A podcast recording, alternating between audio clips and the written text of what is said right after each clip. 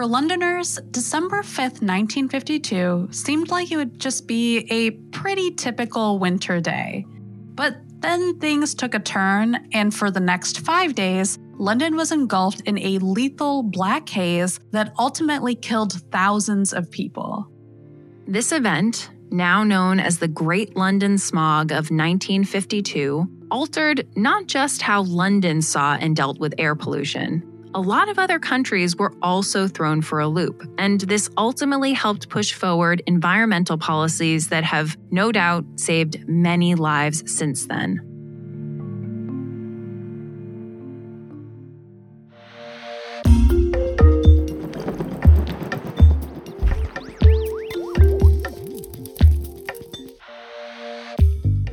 Welcome to Tiny Matters, a science podcast about things small in size but big in impact. I'm your host, Sam Jones, and I'm joined by my co host, Deboki Chakravarti. Before we really kick things off, we want to thank listener Andrew for suggesting this topic because the stuff in our air is definitely one of those big things made up of a whole lot of tiny things, and it affects everyone, everywhere, every day, which is why today's episode is part one of a two parter about air pollution. Today on the show, we'll be talking about where air pollution comes from, what it is, what that air quality reading on your phone is actually telling you, some of the successes that places have had clearing up air pollution, and the events that made cleanup non negotiable.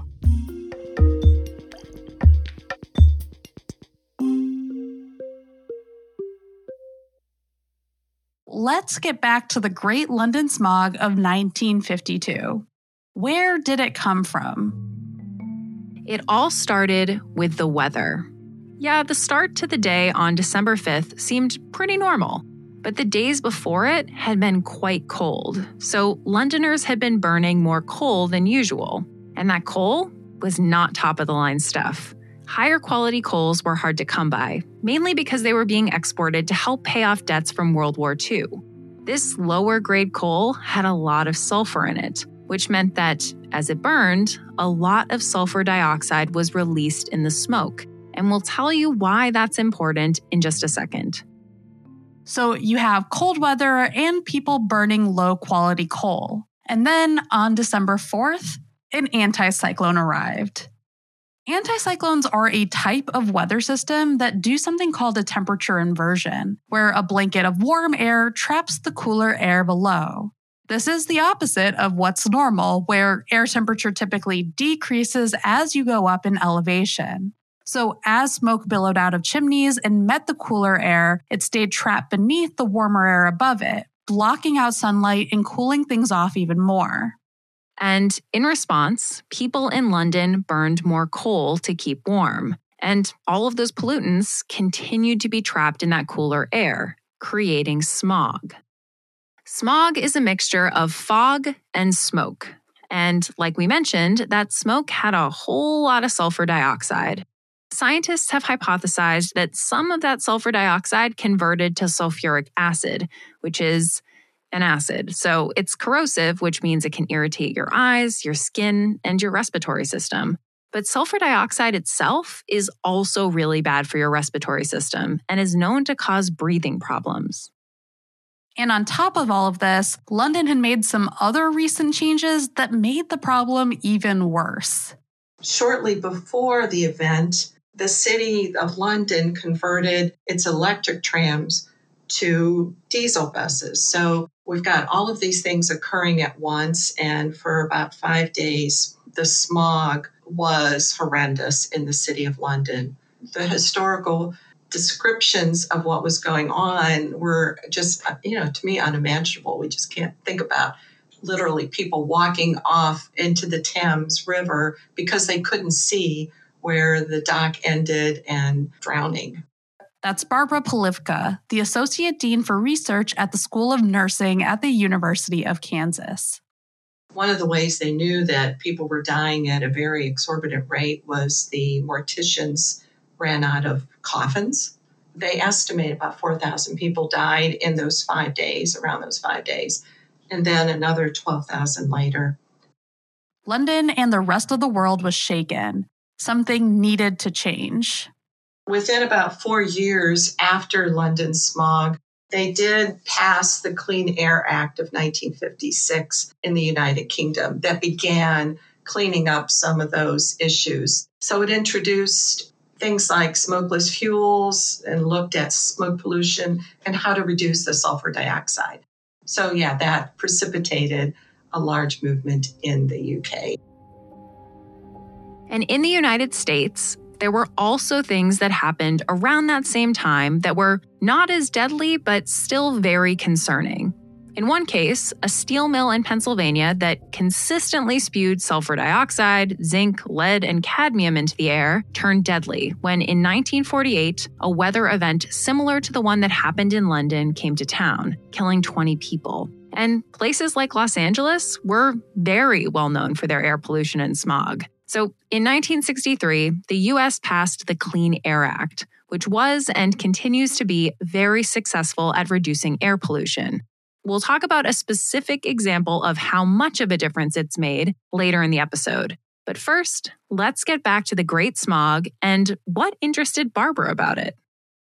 A lot of Barbara's research is focused on environmental factors that cause asthma. And a few years back, she came across a study that explored the long term impact of the Great Smog. So these folks did this really interesting retrospective study where they were able to compare those folks that were in utero during the London smog to children that were in utero in the surrounding areas, and as well as those that were in utero pre London smog and post. And they found those folks that were in utero had an increased chance of developing asthma as they became children and adults. A lot of my research deals with indoor residential exposures to environmental triggers for individuals, primarily older adults, but adults with asthma. We collected information on their exposure to indoor volatile organic compounds. Volatile organic compounds, or VOCs, are essentially chemicals that make it into the air and float around and that you can breathe in. Not all VOCs are bad for you. For example, you smell buttery vanilla coming off of a cupcake because of certain VOCs that make it to your nose. Barbara looks at the bad for you VOCs. We specifically looked at 84 different volatile organic compounds. And we did this for approximately uh, 190 older adults in the Louisville, Kentucky area. And that area is interesting because, according to the American Lung Association, asthma rates are highest there. What Barbara and her colleagues found was that there were much higher concentrations of VOCs indoors than outdoors. And from the batch of ones specific to the indoors, they zeroed in on a few dozen. Things like chloroform or compounds known to come from cleaning products that have been linked to different respiratory conditions and asthma. I think one of the other things that's come out of our research is how important it is for individuals to understand the indoor types of environmental exposures that they have. One of the things we've done in our research is give information back to everyone who participated about the quality of their indoor environment and where some of these volatile organic compounds might be coming from. And we found that just by giving that information back to them, later they've told us that they've made adjustments to their indoor environment. We spend a lot of time in our home and have spent even more time in the last few years. And I think paying attention to um, the indoor environment is critical. At this point, we've spent some time talking about the actual pollutants in the air, namely the sulfur dioxide released during the London smog. But what about other pollutants and sources of pollution? We talked with chemist Luisa Molina, who established the nonprofit Molina Center for Energy and the Environment and is also affiliated with MIT.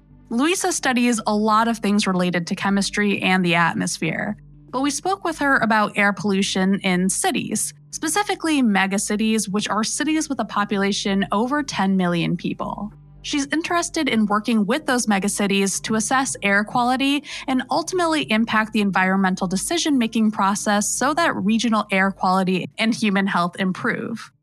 We started off by asking her when she visits a city, are there things she immediately notices that would indicate there's some kind of problem?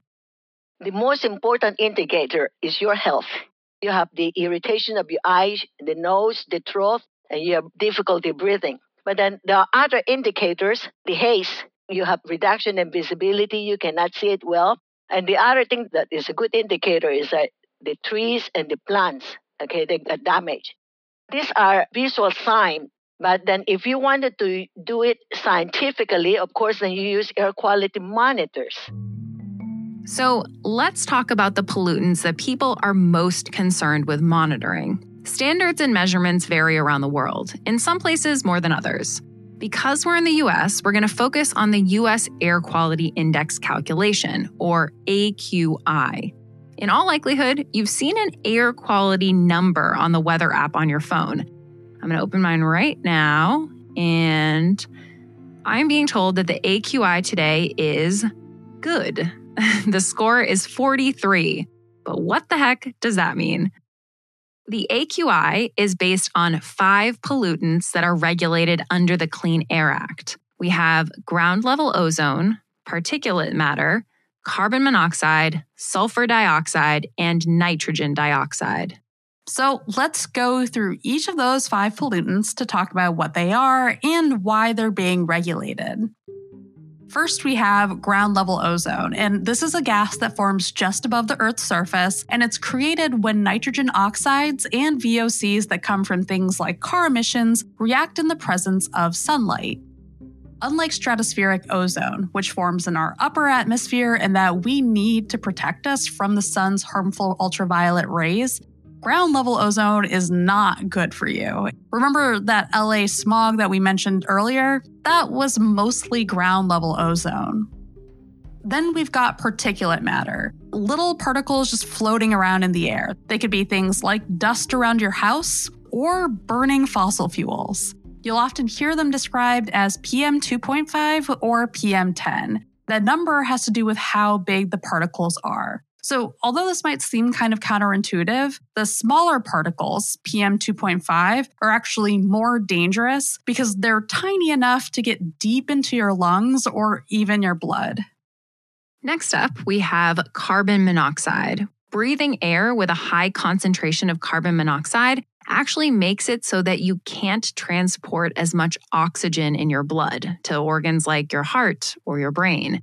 It's because carbon monoxide takes oxygen's place. Hopefully, you have a carbon monoxide detector in your home. If you do not, please go get one as soon as you finish this episode. And then the final two are sulfur dioxide and nitrogen dioxide. Sulfur dioxide, we've already talked about quite a bit with the Great Smog of London. The important thing, I guess, to know about nitrogen dioxide is that high amounts of it can cause chronic lung disease. So, those are the five things going into your AQI. And I am sure that after hearing all of that, you are very glad to hear that they're regulated. The EPA has established standards, what's acceptable in terms of exposure for each of these pollutants. The scale is set up so that 0 through 50 is considered good air quality, where pollution poses little or no risk. 51 to 100 is considered air quality with moderate concern, but still fine. 101 to 150 is unhealthy for sensitive groups. 151 to 200 is unhealthy. 201 to 300 is very unhealthy. And 301 and above is considered hazardous. But Luisa told us that the standards are always changing as scientists learn more and more about these pollutants and what amount is acceptable for someone to be exposed to. More research, more data, it's a good thing because what it does is inform countries of how they should update their standards, helping protect human health and making the chance of another event like the Great London Smog unlikely. And we should also mention that geography is super important. In Delhi, India, for example, you do have a lot of industrial activities and things like crop burning that shoot tons of pollutants into the air. But Delhi's also landlocked, so there isn't an ocean breeze to transport pollutants so they stick around. In Delhi, the PM 2.5 is off the charts, something like 10 times what's recommended by the WHO.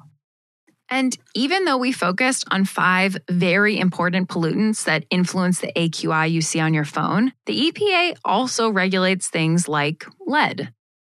Lead used to be in gasoline, for example, and it's super dangerous because it can not only impair liver and kidney function, but it's also well known to cause neurological damage in kids. So, who or what are the biggest pollution perpetrators? Luisa told us that the sources of air pollution are typically split into four main categories. Three of those categories are anthropogenic, meaning they're related to human activity. And the fourth category is natural. The anthropogenic sources include mobile, stationary, and area sources. So, mobile, pretty straightforward, you know, things like cars, buses, motorcycles, but also airplanes and boats and agriculture equipment. Stationary, which is also sometimes called point sources, you have things like factories and power plants and refineries. Area sources include a huge range of things. So you have wastewater treatment plants, solid waste facilities, mining operations, but then also residential heating and cooling. And then the natural sources, which are not always things that I think about when I think about air pollution, um, include things like wind-blown dust, lightning, volcanoes, and then, of course, forest and grassland fires. So, in many cities and urban areas, the emission from the transportation sector is the major source of the pollution. Think about all of those photos you saw when much of the world shut down at the start of the pandemic. Places where the air is typically thick with smog actually had views beyond the city, beyond, you know, just the street across from you. Why that clearing? No cars and other fossil fuel combusting vehicles on the road. Something similar happened in Los Angeles decades ago, not because of a pandemic, of course, but because of an invention called the catalytic converter. There used to be no regulation on what was coming out of your car's tailpipe. But then in 1970, you have an amendment to the Clean Air Act and the creation of the EPA, who could actually enforce the act. And they were like, we need to clean up this air, especially LA, because that smog was bad. When the catalytic converter came around shortly after, it cut down on most toxic car emissions by 99%. And according to the EPA, catalytic converters are one of the greatest environmental inventions of all time. So let's briefly talk about why they're so great. Your engine burns gasoline to produce the energy that allows you to drive your car. Gasoline itself is mostly just a bunch of different hydrocarbons that would, in a perfect world, react with oxygen to then produce water vapor and carbon dioxide, and those would just be released from your car's tailpipe. But this is not a perfect world, and incomplete combustion of those hydrocarbons will leave toxic gases like carbon monoxide and nitrogen oxides. So, catalytic converters use a combination of metals to make a bunch of reactions happen in your engine so that your car can mostly release carbon dioxide and water vapor. Carbon dioxide is a greenhouse gas, so this is not 100% a we fixed everything, let's pat ourselves on the back situation. But the catalytic converter was still an incredible invention that has done wonders for our air and our health and the city of LA. And like LA, there are a lot of cities around the world that have also cleaned up their air. But still, according to the American Lung Association, unhealthy air and smog continue to be a major issue around the globe, particularly in China and India. And in the United States, nearly 40% of Americans are breathing unhealthy air. So, how do we fix this? Luisa says by approaching it like it's a global issue.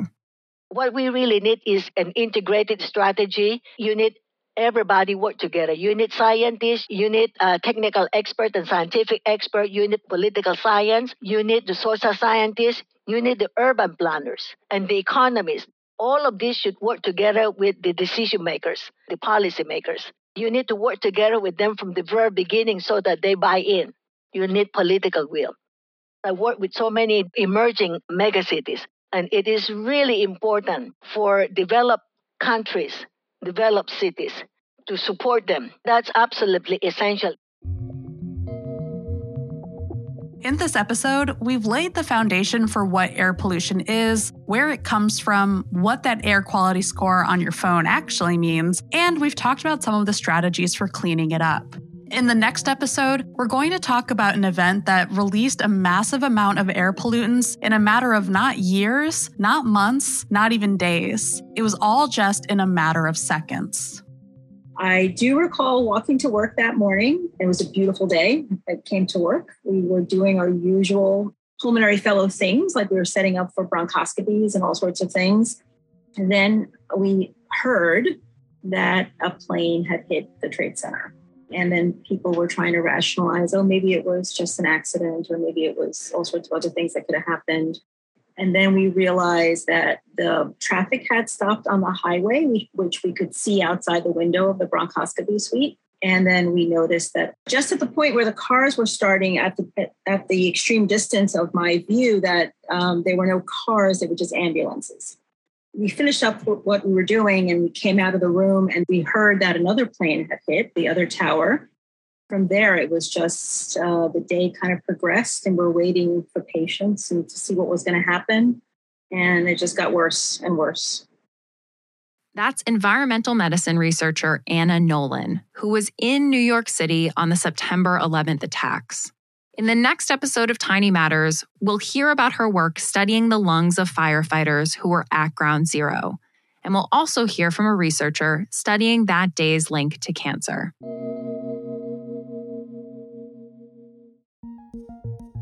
So before we sign off, it is time for our tiny uh, science, tiny, tiny show and tell, our tiny show and tell. I remember the name.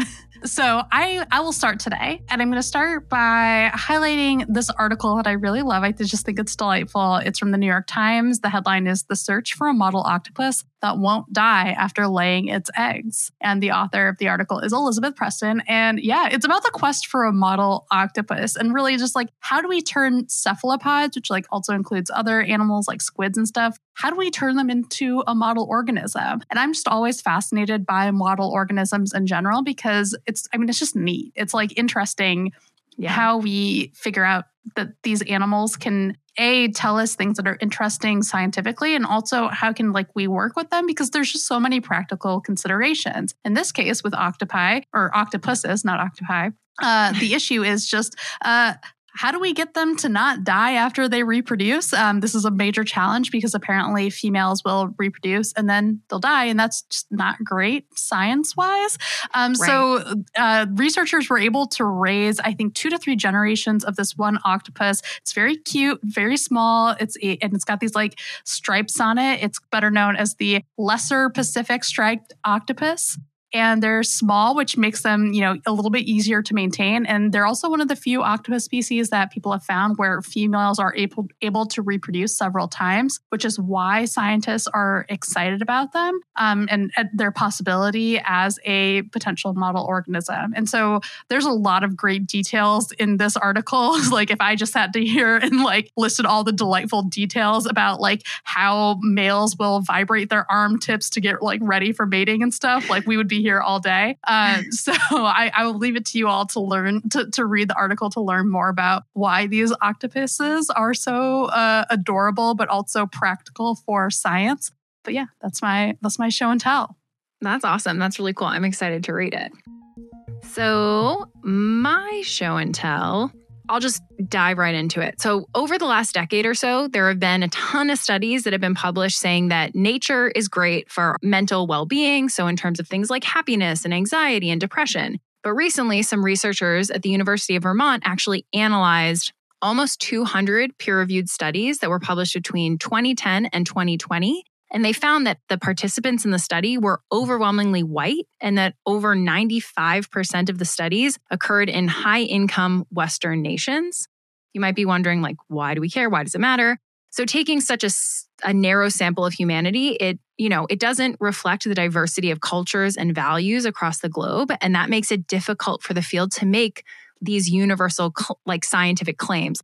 There are parts of the world where there's like extensive farming and ecological pressures that have seriously changed the landscape. And so for people there, being out in nature might have a very different feel than for somebody, say, like me. So the the authors of the study see it as kind of a wake up call, um, like hoping that it will lead to conversations about collaboration with diverse communities, how to include, you know, the use of culturally sensitive experiments and tools. And they've also they also suggest different improved methods for like training in cross cultural research that would have a greater emphasis on equity and justice. So, you know, conversations about mental health they've really come to the forefront during the pandemic. And i'm embarrassed to say that you know i hadn't considered that the inequity that exists in you know many of the studies that are underlying those conversations. Yeah and i think it's always useful to think about how how these experiments are done and like when we're reading um, whatever headline about whatever uh, experiment that someone's studying about how people respond to things thinking then about well how did they set up that experiment? How did they set up their study is always super useful Thanks for tuning in to this week's episode of Tiny Matters, a production of the American Chemical Society. I'm your exec producer and host, and I am joined by my co host, Deboki Chakravarti. This week's script was written by Sam, edited by me, and fact checked by Michelle Boucher. The Tiny Matters theme and episode sound design are by Michael Simonelli, and our artwork was created by Derek Bressler. A big thank you to Luisa Molina and Barbara Polivka for chatting with us this episode. As always, if there are some tiny things that you think matter and that you'd love us to explore in an episode, shoot us an email at tinymatters at acs.org. You can find me on Twitter at okidoki underscore boki. And you can find me on Twitter at samjscience. We'll see you next time.